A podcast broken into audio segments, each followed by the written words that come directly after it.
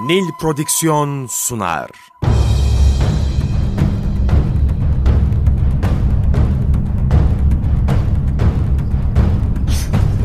Günaha bulanmış hayatlar. Kaybolmuş benlikler. Çorak gönüller. Onunla yeniden hayat buldu. Karanlığın ortasında doğan güneş. Çöle inen nur. Bir rahmet peygamberi. Hazreti Muhammed sallallahu aleyhi ve sellem Efendimiz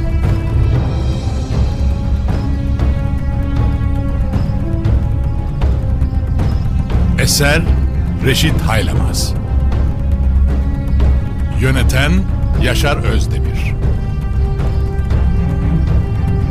Kurgu Soner Can. Müzikler Brian Keane ve Ömer Faruk Tekbilek. Gönül tahtımızın eşsiz sultanı. Efendimiz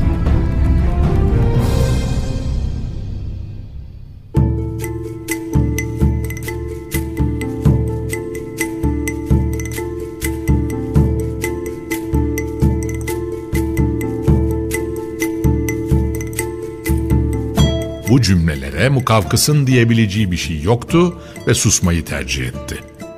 Bir müddet durduktan sonra yeniden Hazreti Hatıb'a yöneldi ve Sözünü bir kez daha tekrarlayabilir misin? dedi. Hatıb'ın sözlerine yeniden kulak verdikten sonra yeniden sükut etmeye başladı. Derin derin düşünüyordu. Daha sonra da ona dönüp şunları söyledi. Gerçekten güzel söylüyorsun. Sen yerli yerince konuşan iyi bir hakimsin. Belli ki hem hakim hem de yerli yerince konuşan birisinin yanından geliyorsun. Onun bu kadar yumuşadığını gören Efendimizin elçisi Hazreti Hatip devam etti. Senden önce de buralarda ben sizin en büyük Rabbiniz değil miyim diyen insanlar vardı. Ancak Allah Celle Celaluhu onun hem dünya hem de ukbada cezasını verdi. Sen de bunlardan ibret al ki başkaları da senden ibret almak durumunda kalmasın. Bizler dinimizden daha hayırlısını bulmadıkça din değiştirecek değiliz. diye cevapladı Mukavkıs. Bunun üzerine ona şunları söyledi. Ben seni Allah'ın gönderdiği ve ondan başkasına ihtiyaç hissettirmeyecek kadar mükemmel kıldığı İslam dinine davet ediyorum. Şüphesiz ki o Nebi de insanları aynı şeye davet ediyor. Şu da bir gerçek ki ona en fazla karşı çıkanlar Kureyşliler. En çok düşmanlık edenler Yahudiler. Ve en yakın duranlar da Hristiyanlardır.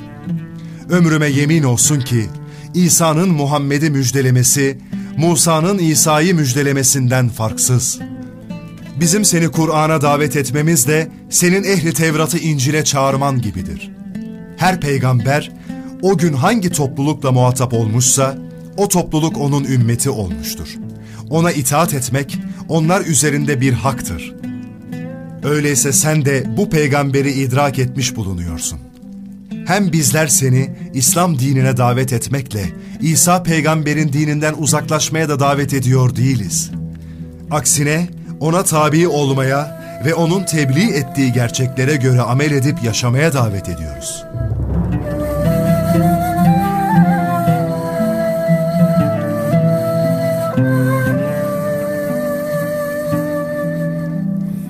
Allah Resulü'nün elçisi Hristiyanlık adına olması gerekenleri söylüyordu ve bunları dinledikten sonra Mukavkıs Bu peygamberin işini ben bir hayli düşündüm. diye başladı sözlerine. Ne dünyadan el etek çekmeyi emrediyor, ne de herkesçe güzel olan ve talep edilenleri yasaklıyor. Aynı zamanda onu insanları yanıltan bir sihirbaz veya yalancı bir kahin olarak da görmüyorum. Bilakis onda ben toprağın altındaki taneleri haber verip gizli konuşmaları açığa vurma gibi peygamberliğe ait bazı alametler görüyorum. Ancak yine de düşüneceğim.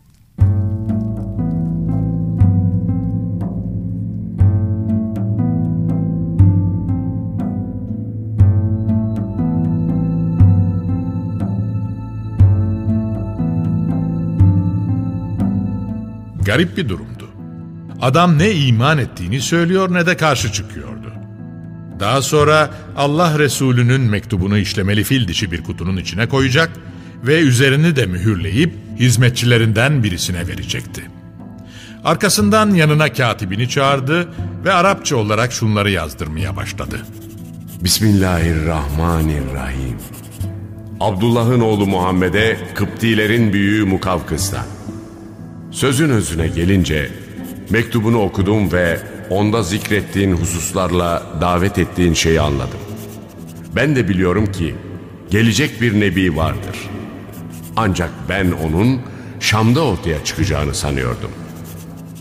Şüphesiz ki ben senin elçine ihsanda bulundum ve onunla sana Kıptiler nezdinde konumları çok yüksek olan Mariye ve Sirin adında iki tane cariye ile üzerine binmen için bir katır gönderiyorum. Selam senin üzerine olsun. Daha sonra da bu mektubu Hazreti Hatıb'a vererek Şimdi git. Ancak sakın Kıptiler senin ağzından bir kelime bile işitmesinler. diye tembih etti ve ardından da Allah Resulü'nün elçisini hediyelerle birlikte Medine'ye yolcu etti. Hatip İbni Ebi Belteya Medine'ye gelip de Mısır'da geçirdiği beş günü Allah Resulü'ne anlatınca Efendiler Efendisi sallallahu aleyhi ve sellem ne talihsiz adam. Saltanatına kıyamadı. Esirgediği saltanatı da zaten kendisine kalmayacak. Buyuracaktı.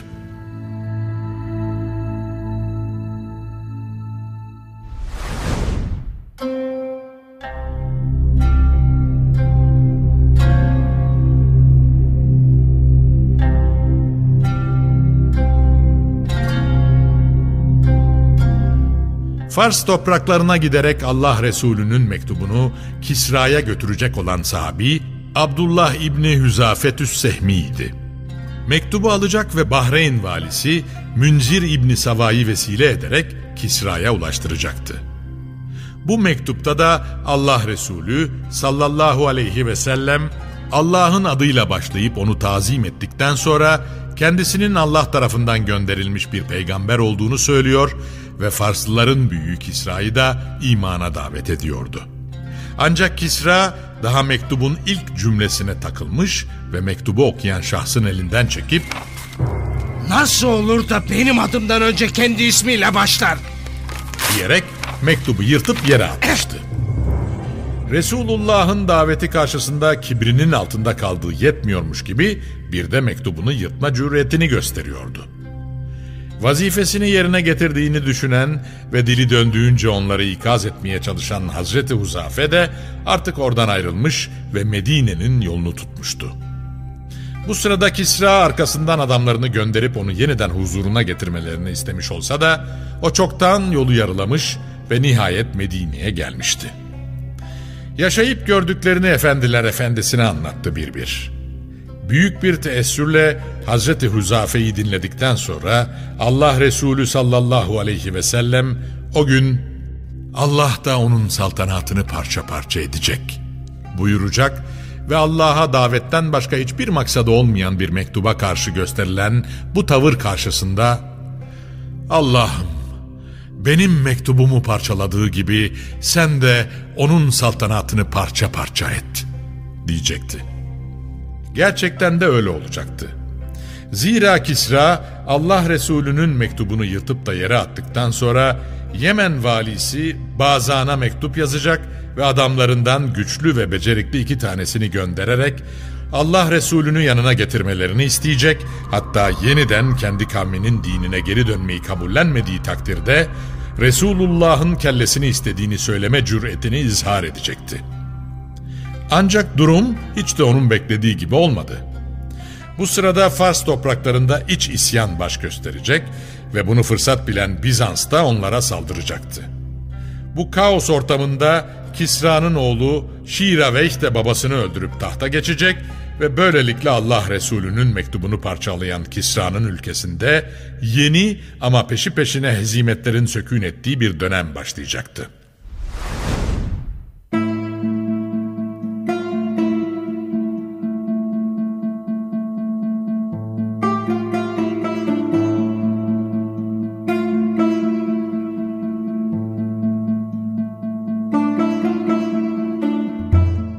Artık sulh ortamı yakalanmıştı. Allah Resulü tebliğ vazifesini daha geniş coğrafyalara ulaştırmak için ilgili herkese mektup yazıp dört bir yana elçiler yolluyordu. Herkesin elinden tutmak için o kadar duyarlı davranıyordu ki sanki bir dakikanın bile zayi olmasına gönlü razı gelmiyordu. İnsanlarla Rablerinin arasına giren bütün engelleri bertaraf edip herkesi Allah'a kul olma kıvamına getirmek istiyordu. Zaten ahir zamanda beklenen bir peygamber olarak vazifesi de buydu. Ve Allah Resulü sallallahu aleyhi ve sellem vazifesini en üst seviyede eda ediyordu. Yemame hükümdarı Hevze İbni Ali'ye, Süheyl İbni Amr'ın kardeşi Selid İbni Amr'ı, Dımeşk hükümdarı Haris İbni Ebi Şemir'e, Şuca İbni Vehbi ve Bahreyn ulusu Münzir İbni Sava'ya da Ala İbni Hadrami'yi göndermişti. Tebliğin mektupla yapılan kısmı sadece belli bir zamanı içine alan bir husus değildi. Tebliğin her çeşidine müracaat ediliyor ve insanların imanla tanışabilmeleri için eldeki bütün imkanlar seferber ediliyordu.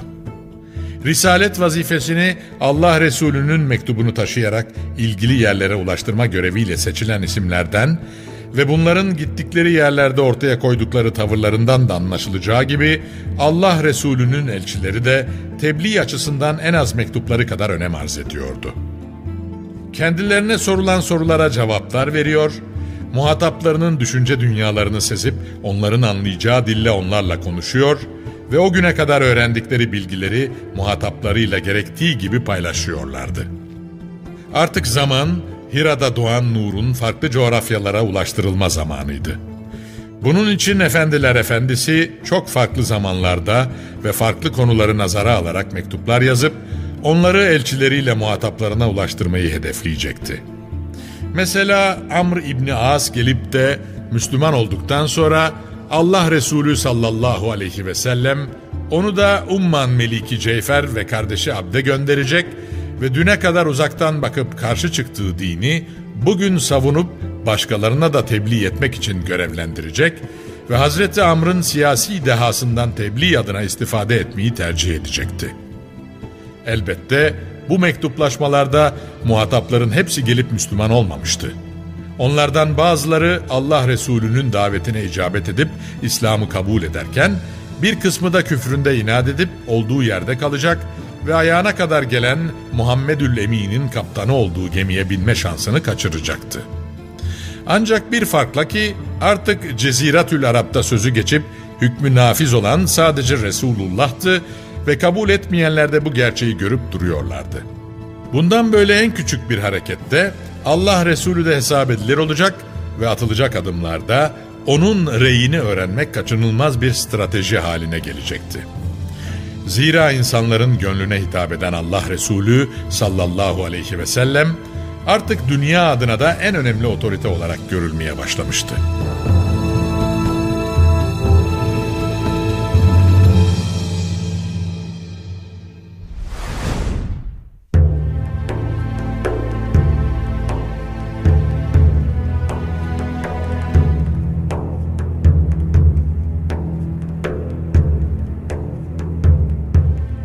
İslam'dan önce de Hicaz'da bazı kimseler sonuçlarına bakarak içki içmeyi kendilerine haram kılmış ve ısrarlara rağmen onu kullanmaya hiç yanaşmamışlardı.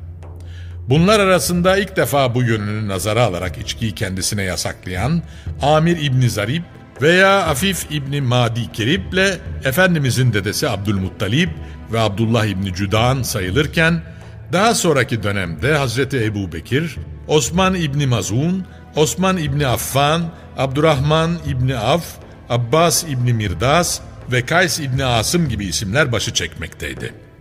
Hatta Abbas İbni Mirdas'a Şu içkiden bir kadeh almaz mısın? Zira o sana güç ve zindelik verir.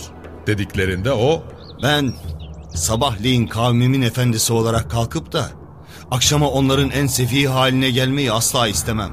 Vallahi de hayır. Benimle aklımın arasına giren bu şeyi ben asla mideme indirmem. diye tepki vermiş ve açıkça insanı başkaları nezdinde oyuncak haline getiren içkiye elini sürmeye yanaşmamıştı. Hicretten önce Mekke'de inen bir ayette üzüm ve hurmanın içki gibi insan aklını uyuşturan zararlı şeylerle birlikte faydalı hususlarda da kullanılabileceği ifade edilmiş ancak açıktan herhangi bir yasaklayıcı beyana yer verilmemişti. Buna rağmen meskür ayette hurma ve üzümden elde edilen rızık güzel olarak tavsif edilirken içecek tarafının yalın ifade edilmesi ve ayrıca sonunda akla vurgu yapılıyor olması insanları düşündürmeye başlamıştı. Ashab tereddüt ettikleri içki konusunda da Allah Resulüne soru soruyor ve bir açıklama bekliyorlardı. Çok geçmeden gelecek olan ayette onun hem fayda hem de zarar yönünün olduğu ancak faydasından daha çok zararının söz konusu olduğu ortaya konuluyordu. Ancak bu ayet de kesin hüküm ihtiva etmiyordu ve Hazreti Ömer gibi insanlar yine beklemeyi tercih edecek ve Allah'ım içki konusunda bize sağlıklı ve kesin bir hüküm ver. diyerek gözlerini Cibril Emin'in getireceği habere dikeceklerdi. Bunların arkasından gelen sarhoşken namaza yaklaşmama emri de onlar için kesin bir çözüm değildi. Zira henüz kesin bir yasak olmadığı için ashabdan bazıları farklı problemleri beraberinde getiriyor olsa bile namaz aralarında içki içmeye devam ediyordu. Gerçi içkiyle ilgili olarak gelişen bütün bu safhalarda gidişatın nereye varacağını tahmin ederek ondan uzaklaşan insanlar da vardı. Ancak hüküm net ve umumi olmadığı için zorlayıcı bir durumda söz konusu değildi. Derken bir gün Cibril Emin içki konusundaki nihai hükmü Allah Resulüne getirecekti Ey iman edenler! diye sesleniyordu. Şarap, kumar, putlara kurban kesilen sunaklar ve fal okları şeytana ait murdar işlerden başka bir şey değildir. Bunlardan geri durun ki felah bulasınız. Zira şarap ve kumarla şeytanın yapmak istediği tek şey sizin aranıza düşmanlık ve kin salmak, sizi Allah'ı zikretmekten ve namazdan alıkoymaktır.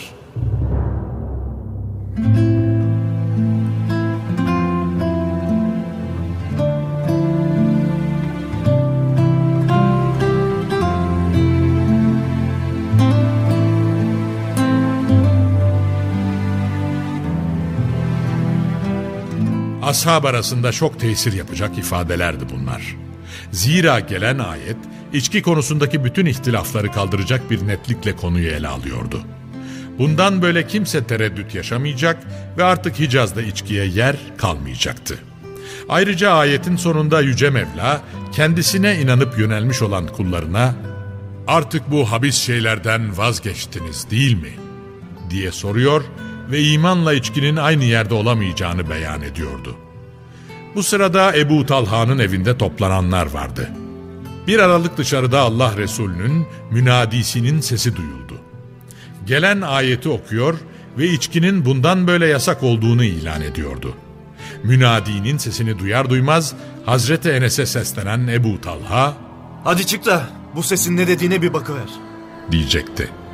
Dışarı çıkıp da münadiye kulak veren Hazreti Enes bir çırpıda eve geri gelecek ve Dikkat edin. İçki haram kılınmış. diyerek durumu onlara haber verecekti. Herkes buz kesilmiş, olduğu yerde kala kalmıştı. Elinde kadehi olanın kadehi yere düşecek, onu dudağına götüren de bardağı yere çalıp fıçıyı yere dökecekti. Allah Resulü'nün münadisinin sesi duyulur duyulmaz kapı ve pencerelerden sokaklara içki dökülmeye başlamış, Medine sokaklarında içkiden seller akar olmuştu. Her kapıdan Vazgeçtik ey Rabbimiz. sesleri yükseliyordu. Ashab hassasiyetiydi bunlar ve hemen sorular sormaya başladılar. Daha önce içki içtiği halde gerek cephede şehit olanların gerekse yatağında ölenlerin halini merak ediyorlardı. Zira Bedir'de, Uhud'da, Hendek'te savaşıp da bugün aralarında olmayan arkadaşlarını düşünmeye başlamışlardı. Ayetin sonu bu sorularına da netlik kazandırıyordu. İman edip iyi ve yararlı işler yapanlara, bundan böyle Allah'a karşı gelmekten sakındıkları ve imanlarında sebatla iyi ve yararlı işlerine devam ettikleri sonra takvaları ve imanları tam sağlamlaşıp kökleştiği, daha sonra da bu takva ile beraber başkalarına iyilik eden ve her yaptığını güzel yapan ihsan mertebesine erdikleri takdirde, daha önce yiyip içtiklerinden dolayı kendilerine bir vebal yoktur. Allah da böyle güzel davrananları sever.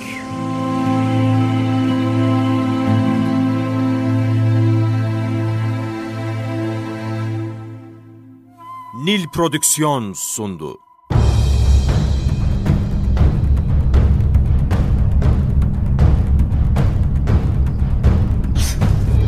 Günaha bulanmış hayatlar, kaybolmuş benlikler, çorak gönüller, onunla yeniden hayat buldu. Karanlığın ortasında doğan güneş, çöle inen nur, bir rahmet peygamberi. Hazreti Muhammed sallallahu aleyhi ve sellem Efendimiz